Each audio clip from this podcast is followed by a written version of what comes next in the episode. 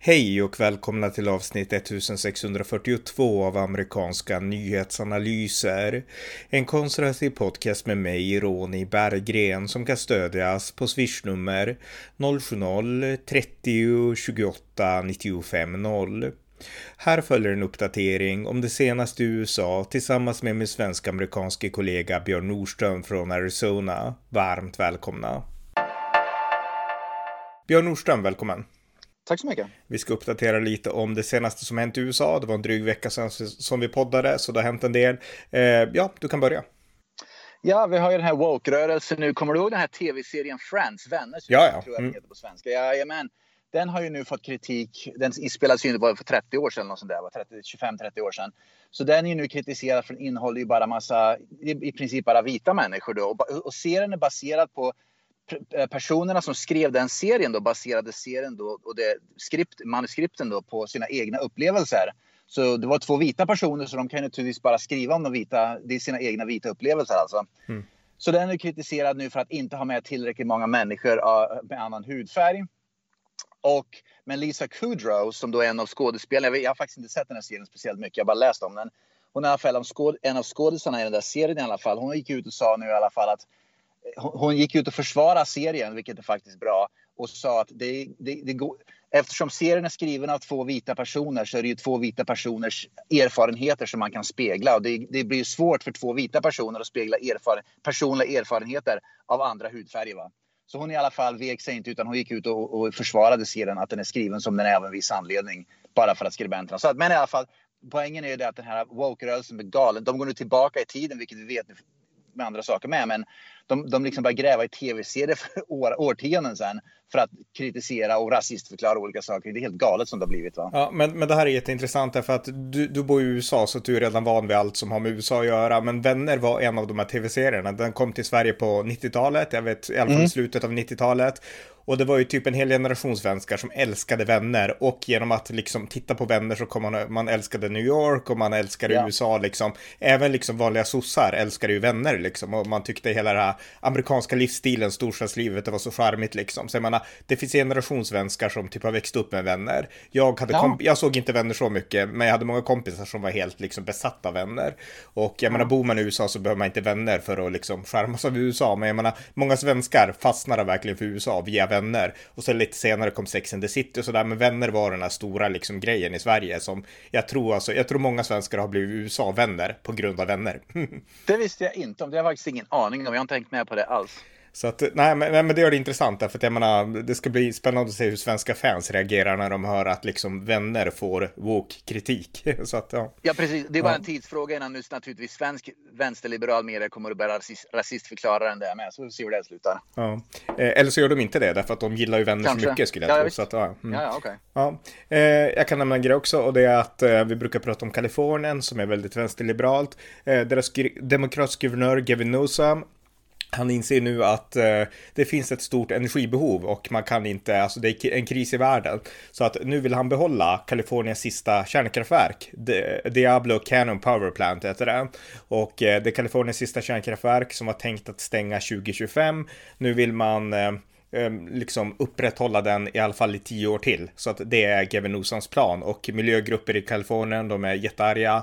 Men eh, han, han tycker att det här är viktigt därför att den här, eh, det här kärnkraftverket ehm, levererar 10, 10, 10 av hela Kaliforniens energibehov. Så att det är en väldigt viktig liksom, eh, energikälla som han vill, vill bevara nu.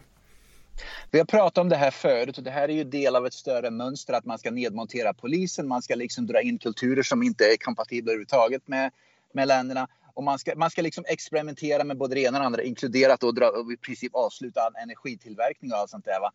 Det som vi kommer att uppleva om 5, 10, 15, som, det historien kommer att skriva om det här, det här vänsterliberala experimenten, sociala experimenten kommer att totalt förstöra västerländska samhällen. Vilket stärker Kina, Ryssland naturligtvis och andra länder och försvagar väst. Jag tror i och för sig i framtiden att vi kommer att inse vilka grova fel vi har gjort. Så vi kommer att gå tillbaka, precis som Gavin Newsom nu har gjort, till, till att inte stänga ner det. Vi kommer att begripa att det fungerar ju inte. Det, en samhälle kan inte fungera, fungera utan poliser till exempel. Va? Men vi har kommer att ha förlorat 5, 10 år, 15 år på det där. Och många människor kommer att ha lidit och dött på grund av de där galna experimenten som vänstern håller på att syssla med. Mm. Ja, verkligen. Eh, ja, något annat? Jajamän, jag såg att av de tio personer, på tal om Trumps, Donald Trumps då fortfarande inflytande i politiken i USA. Det var tio kongress, sådana här uh, incumbents, uh, det heter då... Heter sittande. Det? Sittande kongressledamöter då i kongressen i USA. Sju av dem uh, förlorade i primärvalen därför att de sju deras motståndare i, i republikanska partiet backades upp av Donald Trump. Så mm. Donald Trump fick 70 procent av sina kandidater igenom som gick emot de här uh, incumbents. Och de incumbents, de här tio incumbents, tio sittande då, var, de tio, var tio av dem som stödde den här impeachment uh, för, för ett par år sedan, några år sedan av Donald Trump. Mm. Så han har fortfarande ett oerhört stort inflytande. Och på tal om Donald Trump tänkte jag bara säga, uh, bara nämna att Tulsi, du vet att det här, jag såg att du hade en podd om det där med att hans uh, Mar-a-Lago var mm. raided av FBI. Mm. I alla fall Tulsi Gabbard, en före detta demokrat från Hawaii som var kongressledamot från Hawaii då. Uh, hon har gått ut och, och, och delat ut oerhört stark kritik till FBI och sagt att det här har sagt ett helt nytt, uh, vad heter det, precedence, det här, ett helt nytt, att det här är en farlig väg att gå nu, att, man, att det har blivit, nu vet vi inte hur det här kommer att sluta va, men Tulsi Gabbard är i alla fall extremt mycket emot det som har skett nu med den här raiden som FBI har gjort. Jag tänkte fråga dig, alltså, jag har gjort en podd om det här, men alltså, hur pass mycket pratas det om det här i USA? Det var en jättestor demonstration bland Trump-fan utanför FBI-kontoret i Phoenix igår. Mm. Med, och de, det var människor då som bokstavligen gick dit med vapen. Det är inte olagligt, för här i Arizona får man ju bära vapen öppet och dolt och allt vad det är.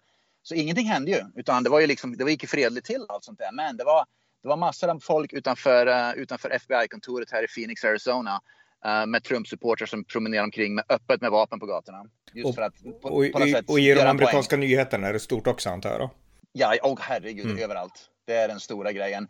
Uh, I mer vänsterliberal media så är ju Trump, han anklagas nu för att vara en rysk spion och allt sånt där. Hela den här härvan dras ju upp igen att han är Putins lakej och allt sånt och konservativ media, Fox News och andra sådana där så, så är det mer än ett hoax, ytterligare ett hoax mot Donald Trump, en politisk avrättning ungefär. Ja, jag är till 90 procent på Trumps sida. Sen så tror jag att han överdriver vissa saker, men, men alltså liksom grejen, FBI har gått för långt och det här är, alltså man fattar inte, alltså man måste ha respekt för presidentämbetet. Alltså Trump är ju inte spion för Ryssland, det är inte liksom, vad Trump än, än har haft så har det liksom inte utgjort någon nationell säkerhetsrisk, liksom att han har haft det där. Sen kan man kanske be liksom att få tillbaks det, men nej, jag är helt emot det här som har gjorts. Så att att, det, var, det var någon som skrev här och jag tänkte också nämna det att, att uh, det här kan förmodligen vara Trumps uh, vinnarrecept för att, att, han kan nu sätta på sig offerkoftan och det här, kan det här som FBI har gjort kan avgöra presidentvalet 2024 till hans fördel. Mm. Han kommer med nu, ja också, det ryktas också om att på grund av det här så kommer han att deklarera sin presidentskapskandidacy innan uh, novembervalen nu vilket jag inte tycker är jättebra. Men å andra sidan så ser han en oerhörd möjlighet nu att redan nu gå ut och, deklarera att han ska bli presidentkandidat igen. Just för att liksom piggyback um, på det här då, som skedde då med, med FBI och den här raiden som gjorde. Så det har förändrat det politiska landskapet omedelbart ganska kraftigt faktiskt. Mm. Och han får också mer sympatier. Det här ökar också sympatierna för Trump. Och jag har ju pratat om Ron DeSantis ganska mycket, men Ron DeSantis tror jag inte kommer att bli kandidaten längre. Just för att det här tror jag kan vara det som fick bägaren, droppen i bägaren att rinna över eller vad det heter. Mm. För Donald Trump. Att hans stöd kommer nu vara genuint, att han kommer att bli kandidaten helt enkelt. Ja, jag tror också det. Och en sak till som förmodligen också kommer att bidra, de flesta har glömt det idag, men för ungefär ett år sedan så eh, var ju det amerikanska tillbakadragandet från Afghanistan i full gång och eh, ja. Islamiska staten, ISIS-K, de smällde en bomb där vid flygplatsen i Kabul och 13 amerikanska soldater dog. Och Biden fick otroligt mycket kritik över att han hade ja, reträtten, att den var så otroligt oprofessionellt genomförd, att 13 amerikanska soldater dog. Och eh, nu läser jag att det har gått ungefär ett år nu sedan, sedan den 26 ja. augusti när, när det här hände då, det här ter terrordådet i Kabul.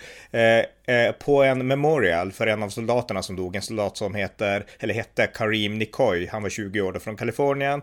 Eh, på hans memorial, som man höll nu nyligen då för att minnas honom, då tog hans bror livet av sig. Oh, herregud. Och Eh, ja, så att, och jag vet inte exakt varför, jag läser bara det, men brodern var väl ja, liksom oavsett orsaker, han tog, han tog livet av sig på liksom minnesstunden för liksom bror som hade dött i terrordådet i Afghanistan. Så jag menar, det här ligger också lite grann på Bidens samvete, alltså att han har genom sin ansvarslösa liksom politik, alltså det här, man kan tycka vad man vill om kriget i Afghanistan, men tillbakadragandet gjordes inte bra. Och det är Bidens fel ytterst. Jag menar, han har ansvar för alla de här liven som har blivit förstörda, inklusive liksom sorgen hos familjerna som, som har överlevt. Jag har inte hört Biden, jag har inte hört media prata om det här överhuvudtaget faktiskt. Och inte, framförallt inte Biden. Så jag tror att Biden har lagt det här bakom sig. Jag tror att han vänder ryggen. Jag tror inte, ärligt talat, jag tror inte han bryr sig speciellt mycket om, om, det, om den bror som tar livet av sig. Utan för att han, jag tror att han vet om att han gjorde bort sig. Och men han vill, nu när det är så nära valet och så vidare så vill han inte att det ska politiseras. Så det bästa för honom är att hålla käften, vilket han gör naturligtvis. Vilket är moraliskt fel. Mm. Men han är politiker i grund och botten va, som, vill, som, som vill utnyttja saker och ting för, för politiska saker. Men det här, det här är någonting som, som är helt mörklagt, i alla fall i vänsterliberal media i USA. Sen är det också så här att jag menar inom politik så är ett år det är en evighet liksom. Jag menar förra året då pratade alla alltid om det här och man tänkte att nu är det kört för Biden. Men jag menar de flesta går vidare så att man har glömt det här nu att det var så liksom. Eh, så att eh, ja. Men... Det var precis det jag tänkte. Jag, jag tänkte också på det. Vi talade ju om det här. Det var ju inte speciellt länge sedan för när um, Roe versus Wade, där det här abort, aborttjafset pågick. Mm. Men det är helt bortglömt nu också. Jag nämnde i podden då att det, att, att det är några månader kvar till valet och allt det här kommer att glömmas bort. Det kommer att ske nya saker istället. FBI-raiden är ju en grej av dem. Va?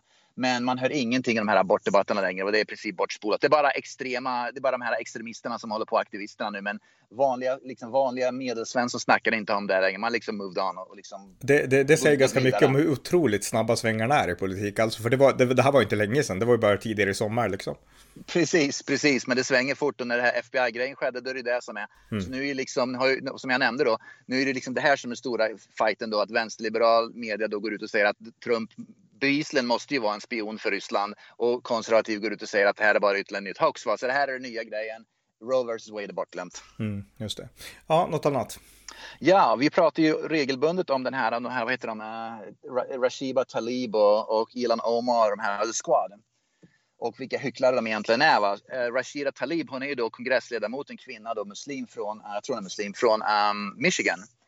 Hon i alla fall under pandemin då som skedde här, hon var en av de stora som sa att vi måste, människor, hyresvärdar drar nytta av pandemin genom att höja hyrorna och de tjänar massa pengar på hyror. Så hon ville då att man inte skulle behöva betala hyror längre för, för under pandemin. Det visar sig nu att Rashid, samma Rashida Talib som kritiserade hyresvärdar för att tjäna pengar på hyror under pandemin själv tjänade 100 000 dollar genom att hyra ut bostäder som hon uppenbarligen äger under pandemin.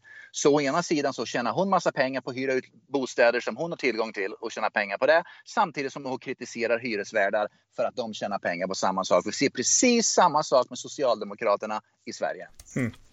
Det är det här oerhörda hyckleriet. Å ena sidan tjänar de massa pengar på något, men å andra sidan så kritiserar de precis samma sak därför att de rika tjänar pengar på samma sak. Va? Ja, intressant. Väldigt. Eh, alltså extremt hycklande, verkligen. verkligen. Jajamän, jag tänkte prata om hyckla, hyckleri. Kamala Harris eh, make, vi, han har ju då både, eftersom hon är då vicepresident så har ju då maken också skyddsvakter med sig. Så Kamala Harris make åkte ut på en shoppingrunda, han skulle åka och handla och det här visar hyckleriet då hans kortege då av, eh, av livvakter parkerade på handikappsplatserna. På amerikan, det kanske är så i Sverige men jag kommer faktiskt inte ihåg. Men i USA så finns det såna här handikappsparkeringar som är då närmast affärerna, ingången till affärerna. Va? Och Kamala Harris kortege av livvakter tog i alla fall de parkeringsplatserna så handikappade människor kunde inte parkera vid affären när Kamala Harris make var där. Han kunde inte gå 30 meter längre eller 20 meter längre utan mm. de blockerade de platserna. Det visar det här oerhörda hyckleriet. Det ser inte bra ut helt enkelt. Att han inte liksom kan förmå sina livvakter att nu vi ska inte parkera på handikappsplatser, vi ska parkera på vanliga parkeringsplatser precis som vanliga människor. Mm. Ja, verkligen intressant. Eh, jag kan säga att maken heter, för jag, jag googlade det nu för jag visste knappt det. Han heter Doug Emhoff heter han i alla fall. Okay. Eh, så att, eh, ja, något annat. Ja. Jajamän. Och han kallas också, jag kan skjuta in en sak också, alltså det här är ju första gången vi har en, en man som är i rollen som den liksom biträdande, så att han, han heter, han kallas det the second gentleman, kallas han. Jajamän, mm. stämmer. Ja, fortsätt. Bur uh, Hillary Clinton och Bernie Sanders ligger i luven på, nu, på varandra i alla fall. Hillary Clinton gick alldeles för några dag, dagar ut sen och kallade Bernie Sanders för en sexist och anklagar Bernie Sanders för att göra många nedlåtande kommentarer om kvinnor. Så att uh, det är en, fight, en inbördes fight mellan de två. Okej, okay. ja, intressant, intressant. Eh, Ja, eh, jag kan säga också att eh, för två veckor sedan så var ju Nancy Pelosi på Taiwan och besökte Taiwan. Ett bra besök tyckte jag. Eh, nu ja. är det en kongressdelegation på fem personer ledd av den demokratiska senatorn Ed Markey från Massachusetts. Så att nu är de i Taiwan och Kina vart ju väldigt arga på Pelosi och jag antar att de blir inte gladare nu när det kommer en ny amerikansk delegation. Men jag tycker att det är jättebra därför att det här visar att USA är, de vill stå upp för Taiwan, vilket jag tycker är viktigt. Ja, det här är ju back-to-back. Så att Kina då, de hotar ju lite grann och de börjar flytta lite trupper och de gjorde lite aggressiva uttalanden och så vidare. Va? Så nu är ju eh, USAs delegater där igen. Va? Så att Kina får de antingen... Nu, nu får, om de börjar hota nu igen och ingenting sker, då vet vi det som många tror att Kina är mest, det är liksom vad man säger, en, en hund med bara, med bara ett skall men ingen fight ungefär. Mm. Um, så Kina måste börja fundera på, ska de börja hota mer eller ska de dra, göra slag i saken och liksom gå vidare med aggressionerna eller inte? Det vet jag inte. Men, men det är intressant att Kina testas nu så vi får se vilka de egentligen är. Mm, ja. Något annat? Ja, på tal om Joe Biden, å, återigen, det, det, är återkommande grodor som är det i princip varenda, varenda vecka när vi pratar i den här podden, alltså det är Joe Bidens grodor. Eller lögner eller vad det nu är. Så nu i alla fall så gick han ut för några dagar sedan och sa att USA, USA i juli inte hade, hade 0% inflation. Inflationen i USA i juli var 8,5 den var, den var projected, den var förutspådd att bli 9,1 procent, men det blev bara, bara citattecken, 8,5 procent. Men Biden sa antingen hittade han på eller så gjorde han en groda och sa att den var 0 procent. Så han fick ju det brakfel med. Mm. Ja, det är svårt att veta om han, ja, varför han säger fel, men ja, det stämmer, okej. Okay. Mm. Ja. Något, något annat? Jajamän, ytterligare en Netflix-serie är nu cancelled därför att uh, den var en sån här woke-serie. Jag håller på att kolla vad den heter nu. Uh, Q-Force. Q-Force. Och det är ändå en sån här uh, woke-serie då med LBQT, HBQT-rörelse personer som då är med i den där uh, serien då i alla fall. Och anledningen var att den helt enkelt var för få tittare. Folk ville inte titta på den därför att de satt, det var liksom en, det var, jag har inte sett en enda avsnitt men det har läst om att den är helt värdelös. Därför att um, det är det här att man satsar inte på att göra bra ma manus eller någonting utan det är bara man vill bara då framställa då HBQT och woke som ett som fantastiskt då. Men i alla fall, de la i alla fall ner den så att det visar den ena serien efter den andra som woke-rörelsen då ligger bakom liksom bombar. Mm. Ja, just det. Eh, ja, fortsätt. ja, Kalifornien, vilket universitet är det nu var? Ska kolla upp det här. Uh, de hade, universitet, vi pratar ju om, om, ofta om det här att um, universitet i USA har ju liksom börjat, vad ska man säga, de är i grunden rasistiska eftersom de, de gör evenemang som, bara, som inte gäller för vita. Vita får inte vara med utan man måste vara då färgad för att vara med på universitet på evenemangen. Och det senaste i ledet var University of California. Eh, de hade ett evenemang som bara var för svarta latinamerikaner och eh, native americans, indianer. Det var University of California San Diego. Där de gjorde ett, ett, ett stort event där vita och asiater inte fick vara med. Mm. Och uh, återigen, det är bokstavligen rasism som ligger bakom det. Naturligtvis kommer det hamna i domstol, va? men att det överhuvudtaget sker en helikopter som flyger ovanför. Att det överhuvudtaget, om du hör det, att Nej, det överhuvudtaget får ske sånt där är ju, är ju det är helt häpnadsväckande, alltså oerhört skrämmande. Samma universitet som säger att vi är inkluderande, vi är antirasister, det är de som exkluderar och är rasistiska mot framförallt vita, men även asiater nu mm. av någon anledning. Ja, intressant. Eh, på tal om woke och liknande så vi har ju tidigare pratat om eh, apkopporna som sprids över världen. Yeah. Och eh, med stor sannolikhet så har det att göra med sexuella relationer mellan män. I alla fall så är det liksom där det har yep. spridits mest. Och yep. Eh, nu har ju WHO, Världshälsoorganisationen, börjat prata om det här. Eh, men man har börjat prata om, läser jag, att eh, man ska byta namn. Man vill inte kalla det monkeypox eller apkoppor på svenska därför att det kan vara rasistiskt. Så man vill byta namn och kalla det något annat istället. Och det är ju helt, det är absurt. Alltså, men, men, men eh, så, så går pratet i alla fall på WHO. Jag är inte skvatt förvånad. WHO, precis som Amnesty, är ju inte längre trovärdiga organisationer. Det är aktivistorganisationer. Ja, ja verkligen, verkligen. Eh, ja, fortsätt. Ja, en, ytterligare en Biden-groda. Den här glömde jag bort, men jag läste just på den där. Uh, så kongressen, både senaten och nu representanthuset har ju nu passat den här uh, Inflation Reduction Act i alla fall då, där de ska pumpa ut massa pengar då till olika projekt i USA mm. som, som Demokraterna framförallt stödde. Men alla demokrater stödde det inte. Vissa var emot den. Men i alla fall, Biden skulle, han, i sitt senaste tal, det var för fyra, fem dagar sedan i alla fall, så skulle han prata om den där. Men han glömde bort eller visste inte om vad som stod i den. Så han sa, citattecken med det på svenska det här. Han sa att den där uh, inflation bill citattecken, Gud vet vad den innehåller, har nu gått igenom. Som andra ord, han bara sa God knows what it includes. Ja. Så att han hade ingen aning om vad han snackade om. det, det var så, tittar man på det där talet, va, det blir så pinsamt, man, man nästan håller på att svimma när man ser det. Va? Ja, och framförallt, det är ju perfekta sådana här liksom soundbites som, som republikaner kan använda. Japp, mm. ja, precis. Ja, eh, en sak till också som jag tänkte fråga dig om, jag har poddat om det också, men det är ju Salman Rushdie i alla fall, den här indisk-brittiske författaren som bor i USA. Han vart attackerad ja. med kniv av en fanatisk, han var väl inte iranier, men han sympatiserade med den iranska regimen. Ja, Hur mycket ja, pratas det om det? Han, han, han behandlas nu i respirator och överlevt, ska säga, Salman Rushdie, men är det här också en stor nyhet i USA? I, i, i, det var först en stor nyhet en huvudnyhet, men eftersom det är en person, förmodligen, jag tror att det är en muslim som ligger bakom, jag har inte kollat ut det, men det är det förmodligen. Mm. Uh, och som stöder, som du nämnde, Irans regim.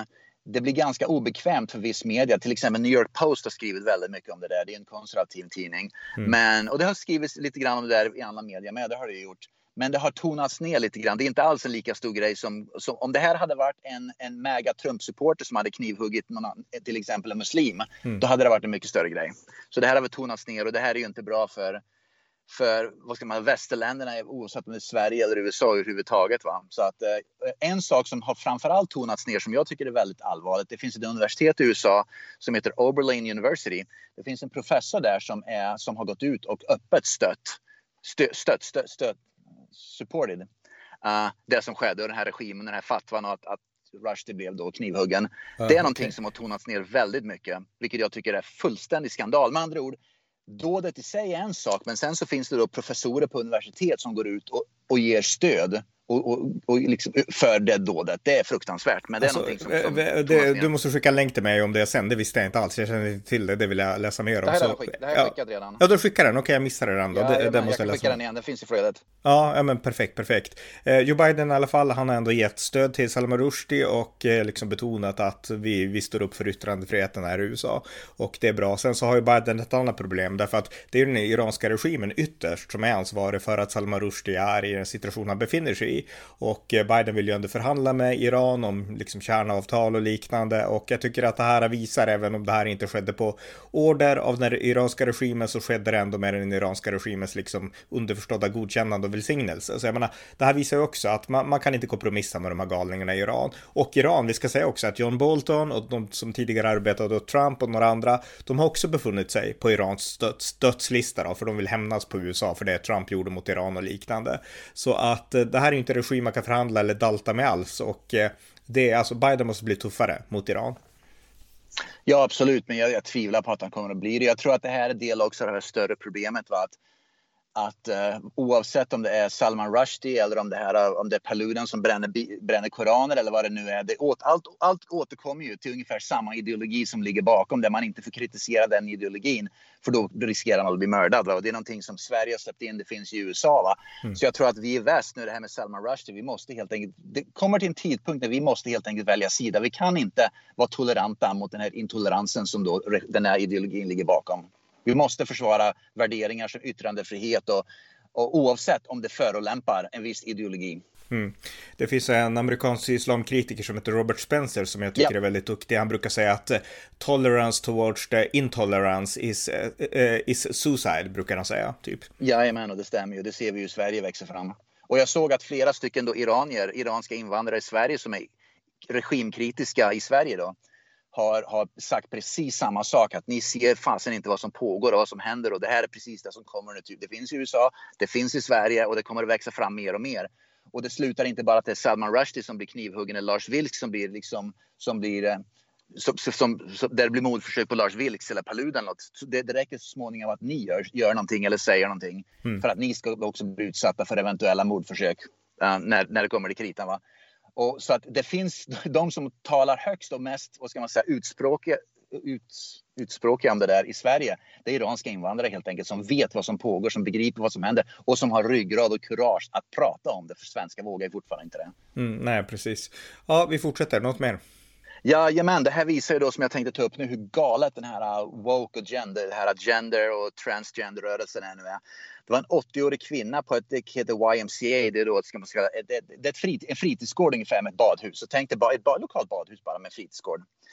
I, uh, nu minns jag inte vart det var någonstans, jag tror delstaten Washington. Mm -hmm. Hon är 80 år kvinna. Det kom in en transgender där som uppenbarligen var en transgender. Så den 80-åriga kvinnan uh, frågade då den biologiska mannen som då var inne i det kvinnliga omklädningsrummet om han, var en, om han hade en, en penis. Därför att hon sa att hon vill inte byta om framför en man med penis i omklädningsrummet. Kvinnan blev avstängd på livstid från att återkomma till badhuset. Därför att hon ville inte byta, byta om när det var en biologisk man i samma omklädningsrum som påstås vara en kvinna. Va? Det är helt jävla sinnessjukt. Mm. Ja, verkligen. verkligen. Hon, hon, blev bestraffad för att hon kände sig... Och den här mannen hade tydligen dessutom, förlåt, kvinnan, hade tydligen stått i, dusch, i, i, förlåt, i badrummet och tittat på småflickorna när de bytte om i badrummet och var på toaletten. Alltså vi pratar om minderåriga småflickor. Mm. Du och jag har pratat om det förut, jag har sagt det flera gånger. Det här som pågår med den här jäkla transgender och woke-rörelsen, det är ju pedofilernas för tusan drömscenario. Mm, verkligen, verkligen. Det betyder inte att alla transgenders är pedofiler. Absolut men alltså, inte. Det är viktigt att liksom, alltså man, här måste man ställa sig på liksom barnens sida i första hand och så kan man bygga separata omklädningsrum för transgenders i sådana fall. Eh, Precis. Mm. Så att, yep. ja. Ja, vi fortsätter. Jajamän, matteböcker nu här i USA. Det pratas lite grann på det. Men i Florida, jag såg att uh, delstaten Florida med Ron DeSantis i spetsen. Då, jag kommer inte ihåg hur många matteböcker de hade förbjudit nu.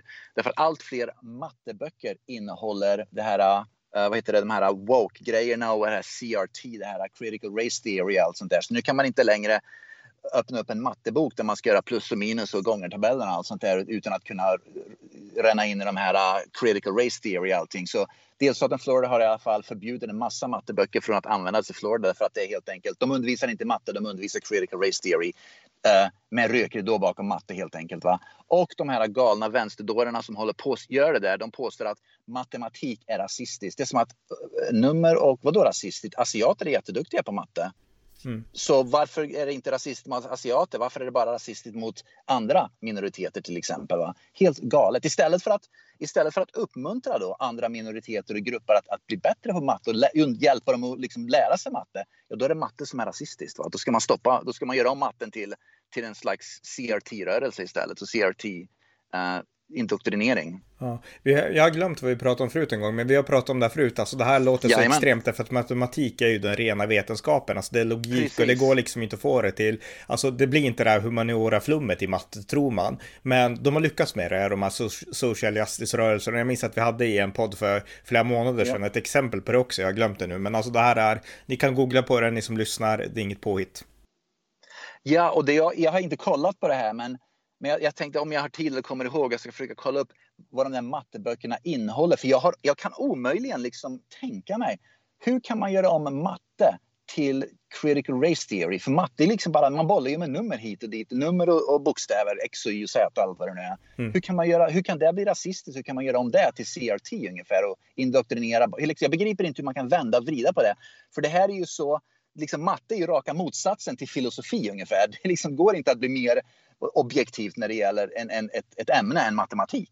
Nej, nej, vi, får, vi får gräva ner, vi får kolla upp det helt ja, enkelt. Ja, det får vi göra. Ja, har du något annat? annat? Nej, det var det jag hade idag. Ja, men okej, perfekt. Tack så mycket. Ja, tack så mycket. Ni har lyssnat till amerikanska nyhetsanalyser, en konservativ podcast som jag driver helt ideellt, gratis för alla som vill lyssna. Ni som vill får däremot gärna stödja podden, antingen på swishnummer 070-30 28 95 0 eller via hemsidan usapool.blogspot.com på Paypal, Patreon eller bankkonto. Jag vill även tacka er som stöder och under åren har stött den här poddverksamheten. Allra sist vill jag även fortsätta mana er som har möjlighet att även stödja valfri Ukraina Hjälp med en gåva. Det är en mycket liten uppoffring i kampen mot den ryska imperialismen. Det var allt för den här gången. Tack för att ni har lyssnat.